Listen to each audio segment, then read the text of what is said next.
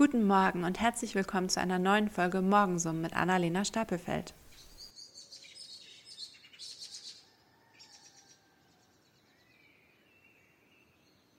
Problemkopf. Die Tischoberfläche ist glatt und glänzt. Sie wurde offensichtlich kurz vor Dienstbeginn gereinigt. Gestern stapelten sich hier noch Staubpartikel. Larissa schluckt und räuspert sich. Zu lange schiebt sie dieses Gespräch schon vor sich her so wie man den Abwasch in der Spüle immer größer werden lässt, bis keine Messer mehr da sind. Widerwillig macht man sich an die Arbeit und ärgert sich die ganze Zeit, dass man es hat so weit kommen lassen. Genauso fühlt sich Larissa in diesem Moment, in dem sie in der Arztpraxis an dem großen weißen Tisch sitzt und auf die Testergebnisse wartet. Sie ärgert sich über sich selbst. Wie hat, wieso hat sie so lange nichts gesagt und sich keine Hilfe geholt? Ständig hat sie sich gesagt, morgen werde sie endlich machen. Und dann kam der Abend immer viel zu früh und sie hatte schlicht keine Lust mehr. Hundertfach hat sie sich die Aufgabe in ihren Kalender notiert und irgendwann hat sie dann doch alles gelassen. Zu gewaltig erschien das Problem.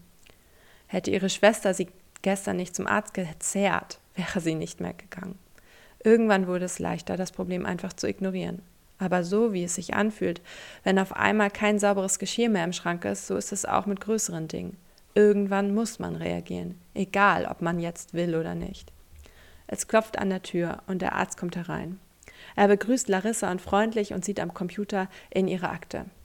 Das sieht gut aus, nichts Auffälliges. Larissa atmet auf. Manchmal existiert ein Problem nur im Kopf und es wächst jeden Tag, wenn man es nicht angeht. Guten Morgen, ich freue mich, dass du wieder dabei bist.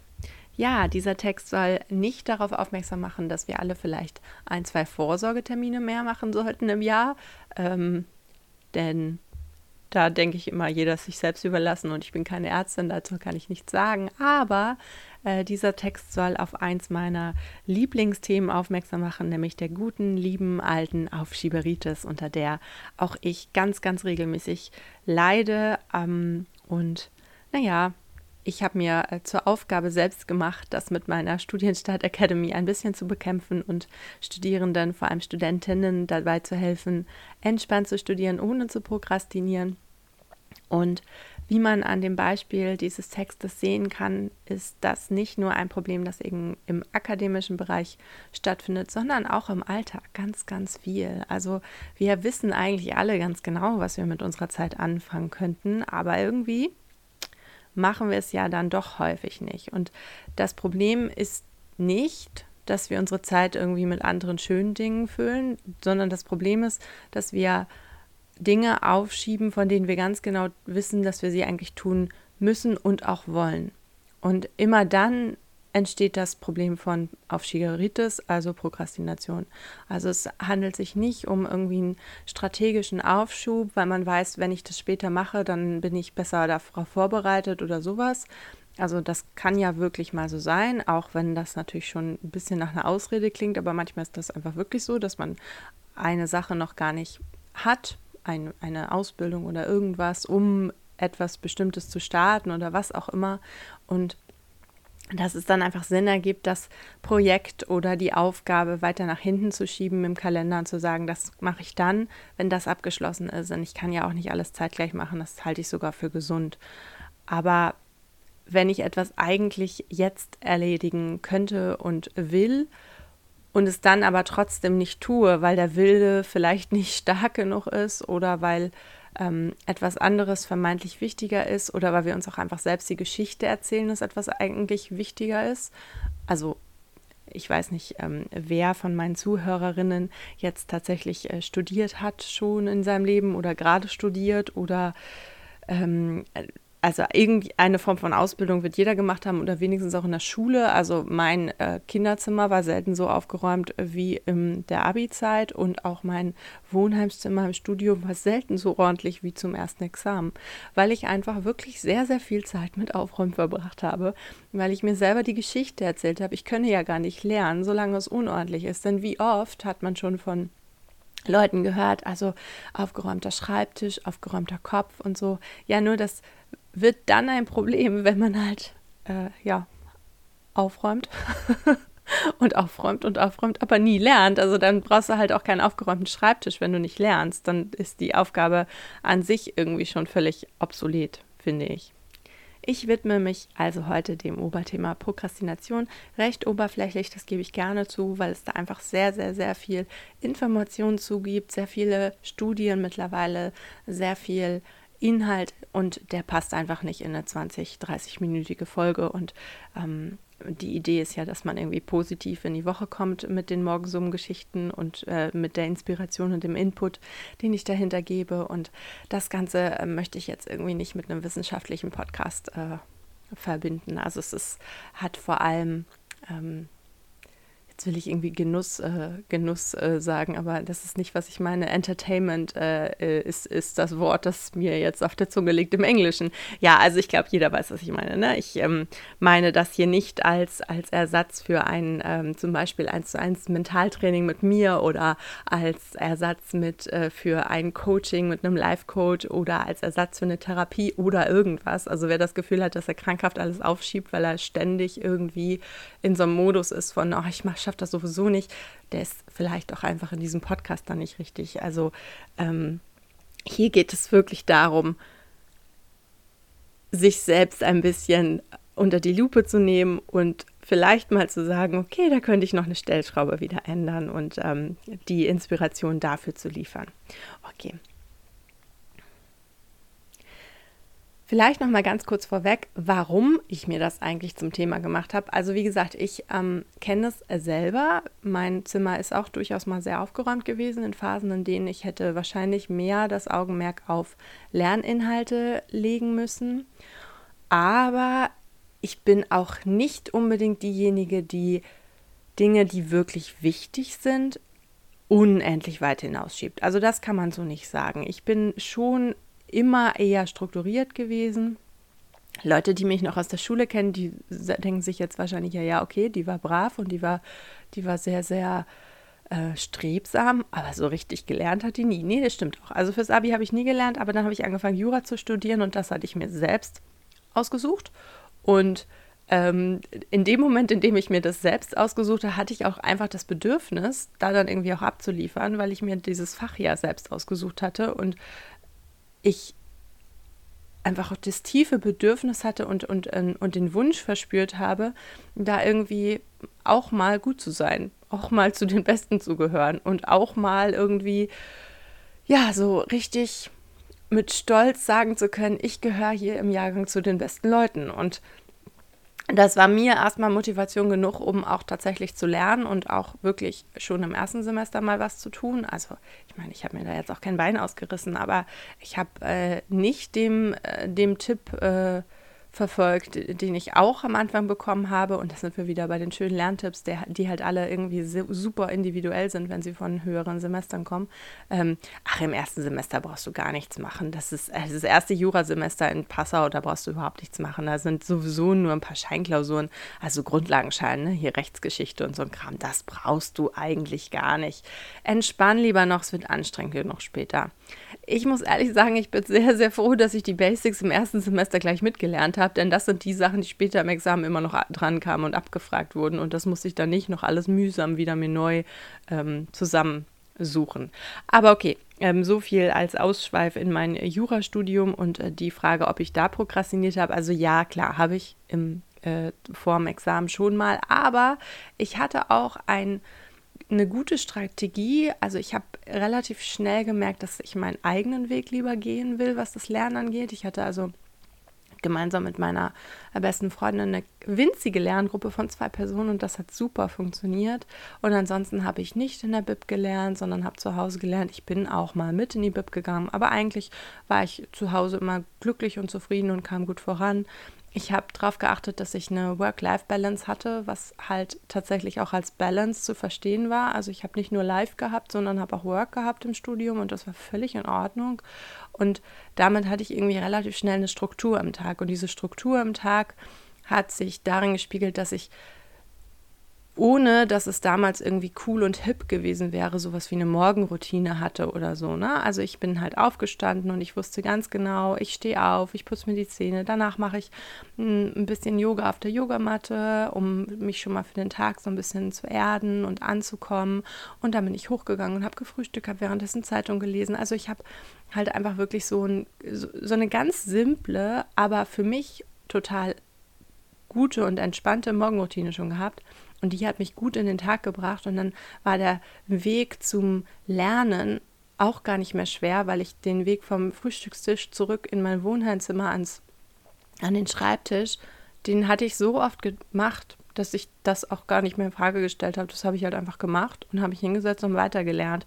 Und das ist einfach die Magie und die, die, ähm, der Zauber von guten Gewohnheiten, der echt nicht zu unterschätzen ist. Also ich sage das äh, immer und immer wieder, dass wenn du gute Gewohnheiten pflegst, du dir ganz, ganz viel Arbeit und vor allem Aktivierungsenergie nennt man das, abnimmst, weil je geringer die Energie ist, die du brauchst, um dich aufzuraffen, desto äh, eher tust du dann die Aufgabe halt auch, auch. und deswegen ähm, fällt man dann nicht so sehr der, der Aufschieberitis anheim.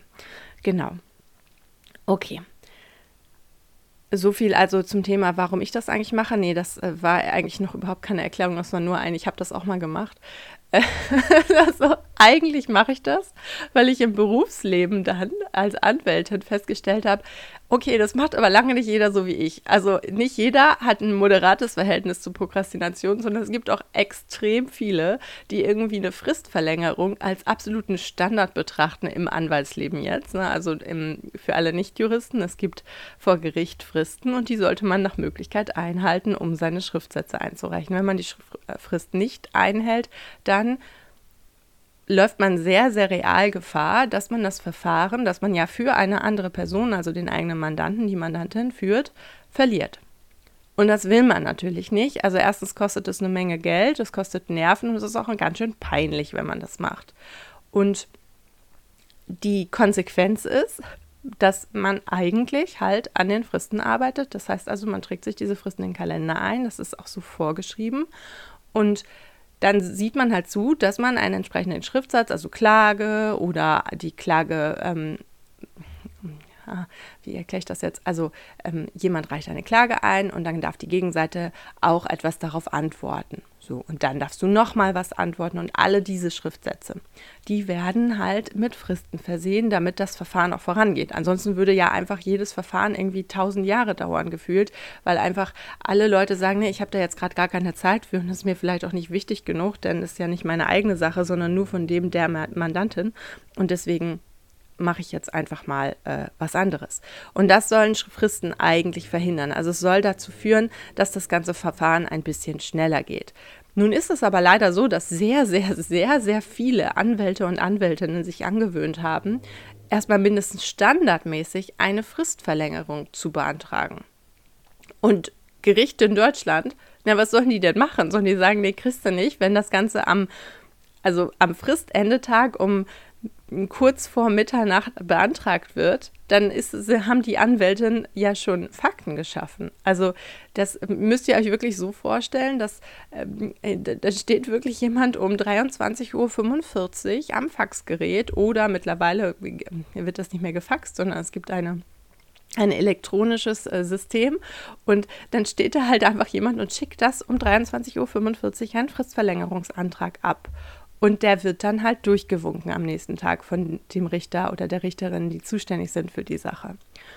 Und das, ganz ehrlich, das hat mich so schockiert, als ich angefangen habe, als äh, Anwältin zu arbeiten, die halt wirklich mit vielen, vielen Gerichtsfristen zu tun hat, weil ich dachte, das kann nicht sein. Also es ist einfach für alle Seiten, für die Richter, für die Mandanten, für die Gegenseite, das ist für alle Seiten einfach nur hardcore nervig, weil man sich nie auf diese Termine verlassen kann. Und was ist es? Am Ende des Tages ist es super schlechtes Zeitmanagement und super schlechte Organisation und Prokrastination. Es ist nämlich, ich weiß ganz genau, ich sollte das jetzt eigentlich machen. Und wenn ich es gemacht habe, dann so. Äh, da, dann ist es vorbei und es ist besser.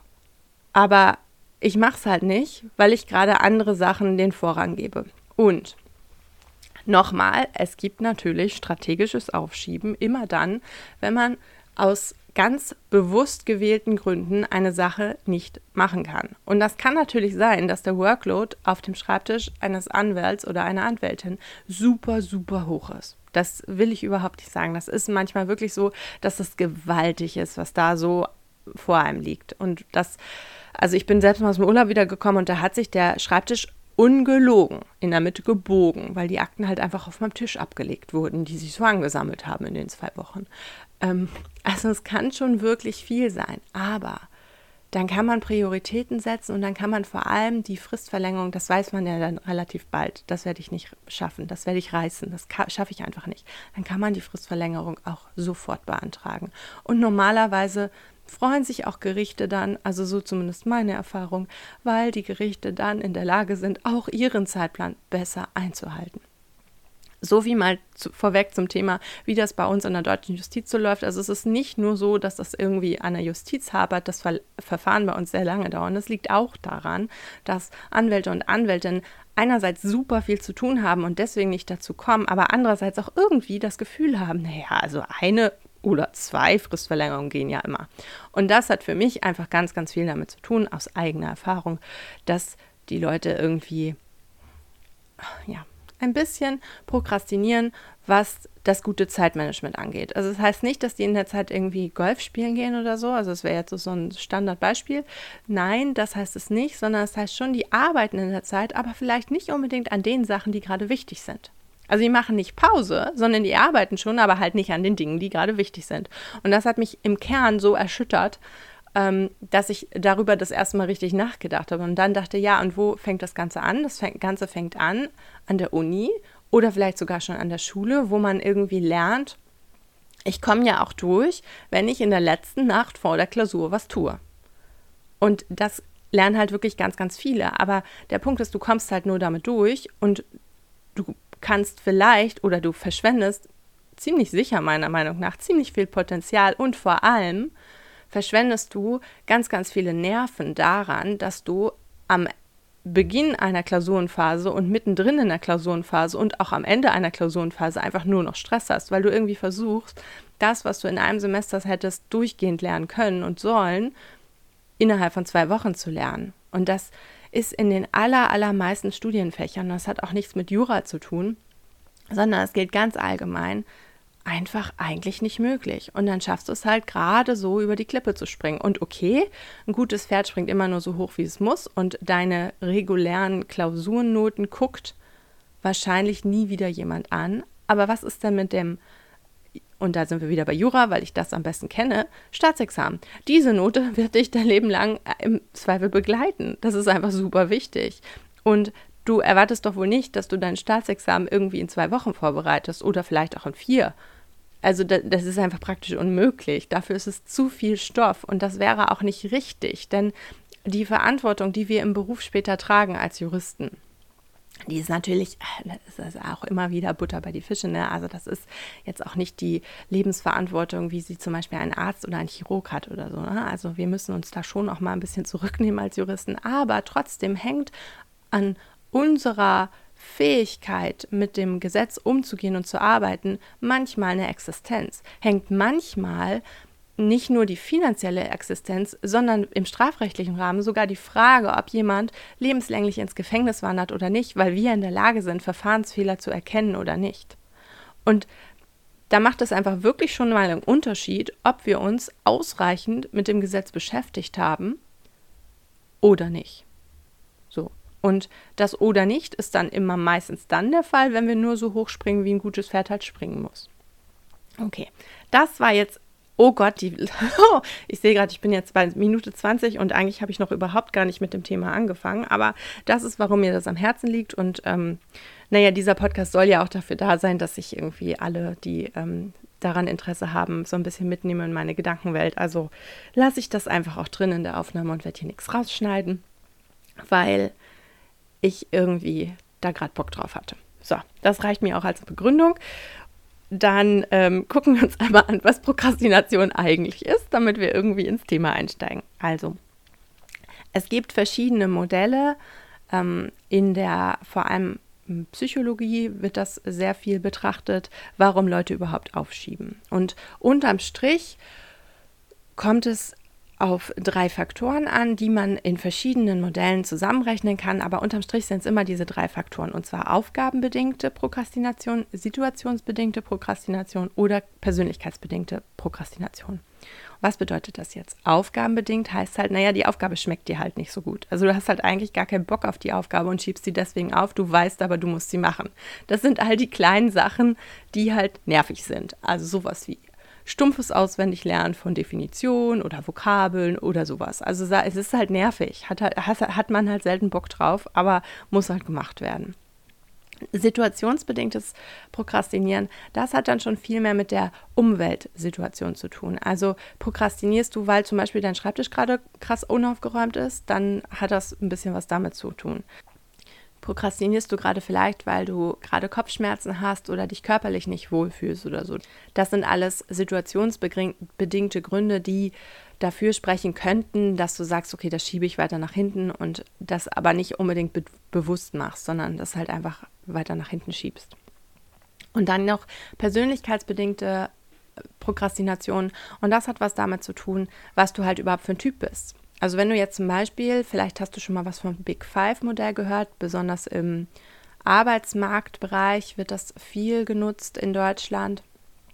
Und wenn du da besonders hohe neurotische Werte hast, also Neurotizismuswerte und besonders neurotisch auf Dinge reagierst, also besonders emotional stark reagierst, dann kann es sein, dass du eher prokrastinierst, wenn es um Aufgaben geht, die wichtig sind, weil du Angst hast, also du reagierst emotional stark auf das Ergebnis, das du vielleicht erzählen, erzielen könntest, wenn du das machst. Also zum Beispiel jetzt lernst du und du weißt, ich lerne und ich lerne und am Ende kommt irgendwann die Klausur und du hast aber eigentlich Angst vor der Klausur, hast du so Prüfungsangst und bist besonders neurotisch, dann könnte dich das dazu führen, dass du den Kopf in den Sand steckst und äh, lieber gar nichts mehr machst, weil du aus lauter Angst nichts mehr tust. Übrigens, wenn Prüfungsangst total krass ist, also wirklich so einschränkend krass, lebens, äh, alltagstechnisch einschränkend krass, dann gibt es auch da an zum Beispiel Universitäten oder so psychologische Beratungsstellen, die helfen können.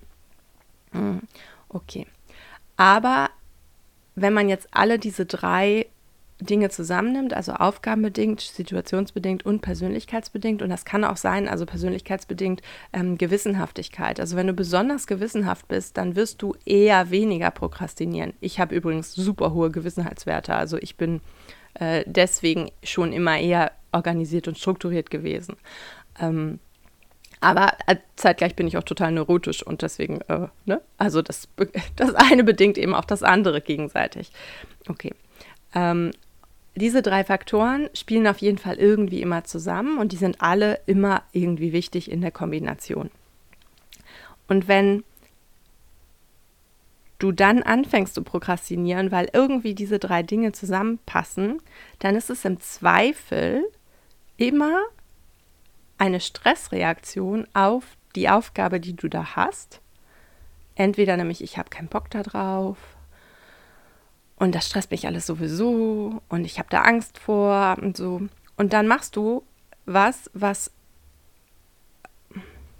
dann ist es im Zweifel immer in irgendeiner Form eine Stressreaktion und du machst was, was man als Freeze bezeichnet. Also fast alle von uns haben schon mal was von Flight oder Fight Response gehört, wenn man Stress hat.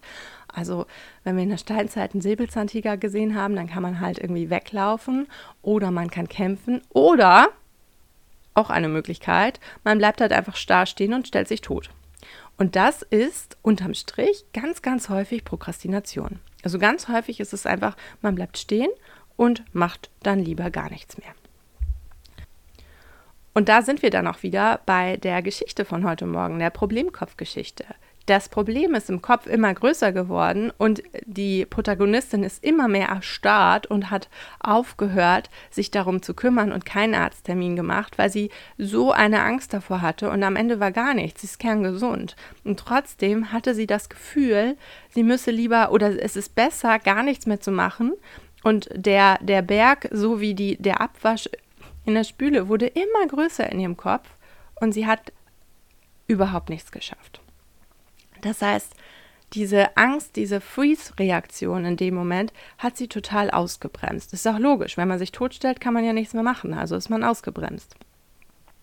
Und was sind jetzt Wege daraus? Denn wir erinnern uns mal ganz kurz daran, ich möchte ja eigentlich positiv in die Woche starten.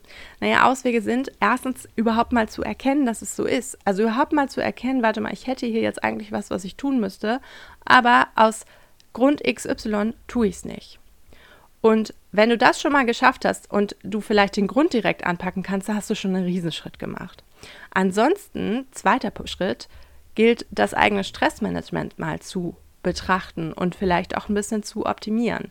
Also Stress an sich ist eine sehr, sehr gesunde Körperreaktion. Das Problem ist nur, wenn der Stress zu viel wird, dann macht er halt irgendwann krank. Auch da, ich bin wieder keine Ärztin, aber nach allem, was ich mittlerweile gelesen habe, gehe ich davon aus, dass diese Aussage in ihrer Pauschalität nicht ganz verkehrt ist. Und da kann man jetzt auf verschiedenen Ebenen was tun. Also du kannst eine Akutmaßnahme treffen, wenn du total gestresst bist. Du kannst irgendwelche Atemübungen machen oder was auch immer. Du kannst mittelfristig Lösungen machen, indem du versuchst, mh, regelmäßig Sport zu machen oder Entspannungstechniken zu erlernen. Also sowas wie progressive Muskelrelaxation oder Yoga oder alles, was dich irgendwie runterbringt und erden kann.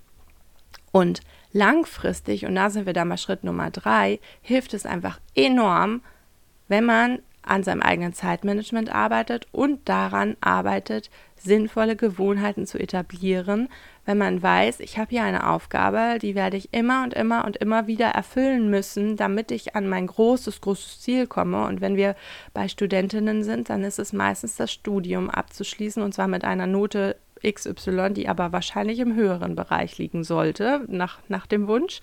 Und wenn das das Ziel ist, dann gibt es halt viele, viele Zwischenschritte. Meistens sind das die Zwischenklausuren. Und diese Zwischenklausuren, die muss man bestehen. Und das schafft man, wenn man lernt. Und das Lernen, das muss man halt wiederholen. Und zwar immer und immer wieder. Da gibt es auch keine Abkürzung. Es gibt durchaus die, die Möglichkeit, effektiver zu lernen als andere. Das heißt also, weniger Zeit ins Lernen zu investieren. Aber das ändert nichts daran, dass man irgendwie mal zwischendurch mehr lernen muss. Also auch mal den Aufwand haben muss. Und das Ganze lernt man halt nur, wenn man das Ganze am besten, so wie ich es vorhin beschrieben habe, wie ich es gemacht habe im ersten Examen, ich hatte das so drin, dass ich vom Frühstückstisch aufgestanden bin, mir noch irgendwie einen kleinen Obstteller gemacht habe, den auf meinen Schreibtisch gestellt habe und meine Gesetze aufgeschlagen habe, dass ich das gar nicht in Frage gestellt habe. Ich habe das einfach gemacht und bin nach drei Stunden wieder aufgestanden und war fertig. Also mehr habe ich auch nicht gemacht. So. Aber das war halt, das reichte für mich völlig aus. Ich war, ich, ich war glücklich damit. Dadurch, dass ich das jeden Tag gemacht habe, egal welcher Wochentag war, habe ich ja auch am Ende ziemlich viel geschafft. Und es bringt halt auch nichts. Also ich, diese Leute, die immer behaupten, sie würden irgendwie acht oder zehn Stunden am Tag lernen, ja, da muss man schon auch mal fragen, wenn die in der Bib sitzen, wie viel Zeit haben sie denn zwischendurch in der Cafeteria verbracht und so? Und wie viel Zeit war denn das Handy nebenbei an? Ähm, ja, naja, wenn du auf jeden Fall jetzt Studentin bist und mir zuhörst und daran Interesse hättest, dann habe ich sogar ein Angebot für dich. Ich habe nämlich einen Minikurs im Angebot, der heißt Zeitmanagement und Gewohnheitsetablierung. Gewinne Gehirnkapazität für die schönen Dinge im Leben. Denn je mehr du automatisiert erledigst, desto mehr Zeit hast du irgendwie darüber nachzudenken, was du denn in deiner Freizeit machen möchtest. So ist zumindest meine Logik. Und ich würde mich sehr freuen, wenn du daran Interesse hast, wenn du mal vorbeiguckst auf studienstart.academy slash mini. Da stelle ich den Kurs einmal vor. Der kostet nicht die Welt, 24,90 Euro. Ein einstündiges Video gibt es dazu, plus ein kleines Workbook von 20 Seiten. Und da kannst du äh, selbst mit deinen Gewohnheiten analysieren, dein Zeitmanagement so richtig, so eine Zeitmanagement-Party feiern und einmal richtig alles wieder intakt bringen.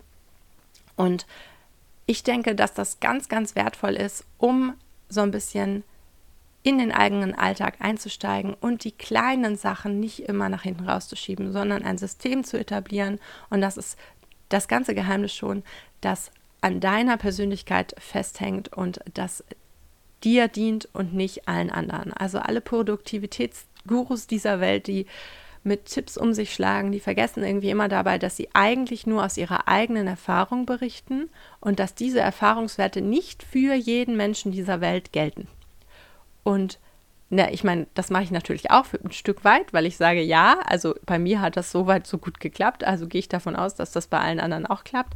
Aber mir gibt jedenfalls mal die Neurowissenschaft in der Hinsicht recht, dass automatisierte Vorgänge als Gewohnheiten im Kopf dass du dich da nicht mehr so stark gegen wehren kannst. Also dass das einfach weniger Aktivierungsenergie kostet und du deswegen eher ins Tun kommst, als darüber nachzudenken, ins Tun zu kommen.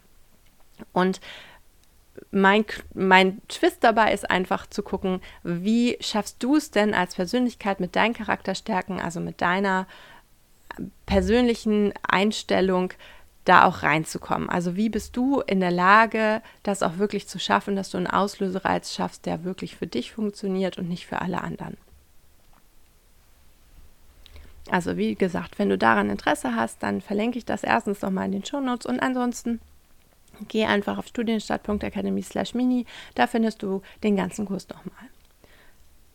Und für alle anderen, also natürlich kann man diesen Kurs auch buchen, wenn man nicht Studentin ist, aber es bietet sich schon an, wenn man irgendwie im Studienbereich unterwegs ist, weil ich da halt Studierende anspreche.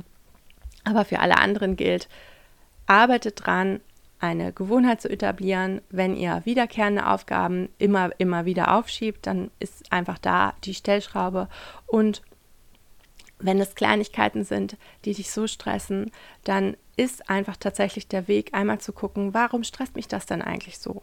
Warum stresst mich das so und was kann ich daran ändern, dass es mich nicht mehr stresst? Wie kann ich den negativen Stress in positiven Stress verwandeln? Und wenn du diese Frage für dich ganz ehrlich beantwortest, dann hast du dein Mindset rund um die Aufgabe, die du aufschiebst, schon verändert.